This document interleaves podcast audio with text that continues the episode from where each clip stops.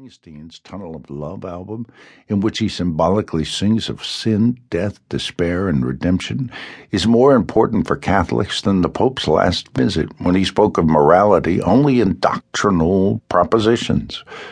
Troubadours have always been more important and influential than theologians and bishops.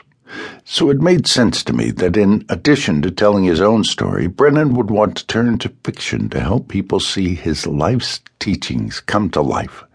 As I knew from seeing the video trailer for his memoir, All is Grace, which came out in 2011, Brennan was in declining health, mentally alert, but in a rapidly failing body.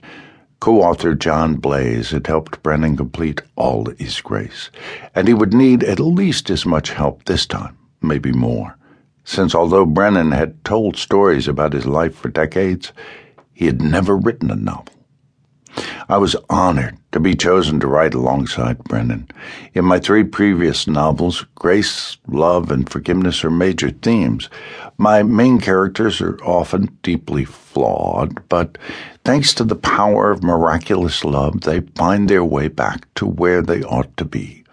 I was always excited about the idea of dramatizing the work of a great Christian teacher because I have some experience wrestling with the artistic challenge of how to strike the balance between being a writer of fiction and a person of deep faith.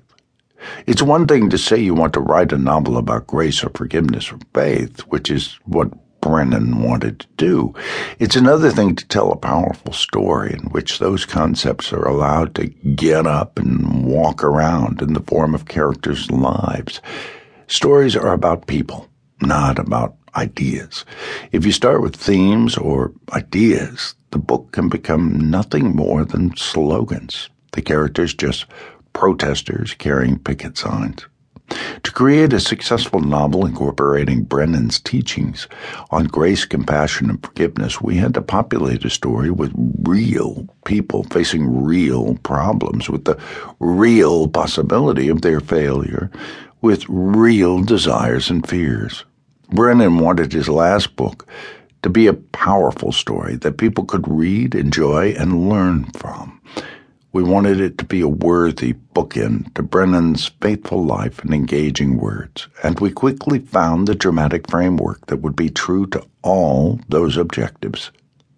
A few weeks after I'd been asked to work with Brennan on the project, we had agreed on a retelling of the parable of the prodigal son. It was Brennan's favorite story. As a recovering alcoholic, failed husband, a priest who left the church, it was a story that resonated with him. He had plenty of wandering on his ledger. Like many of us, Brennan knew what it felt like to stray, to slip into mire of our own making, to wish we could go home. Like many of us, he knew what it felt like to think you are unworthy, that you have worn out your welcome, that there is no home left at home, but Jesus' story of the son who insulted his father by demanding his inheritance while his father was still living, who shamed his father by blowing through that inheritance with wine and women until nothing was left, is a story of the purest grace and of a love that will never write us off. For Brennan, the story of the prodigal was the story explaining Christian faith and it was certainly the most meaningful in regard to his own life. The idea of a loving and forgiving father was essential to his personal faith and to his teaching. He talked often about God as Abba, using that loving name for father that Jesus uses when he talks to God. The prodigal story acknowledges that we have all wasted our substance on riotous living as the King James Version has it in Luke 15:13. We have all wandered away from God at some point, some of us farther than others. We've all thought we could never return. But one of Brennan's favorite Bible verses describes the reunion of the prodigal son with his father. So he got up and went to his father.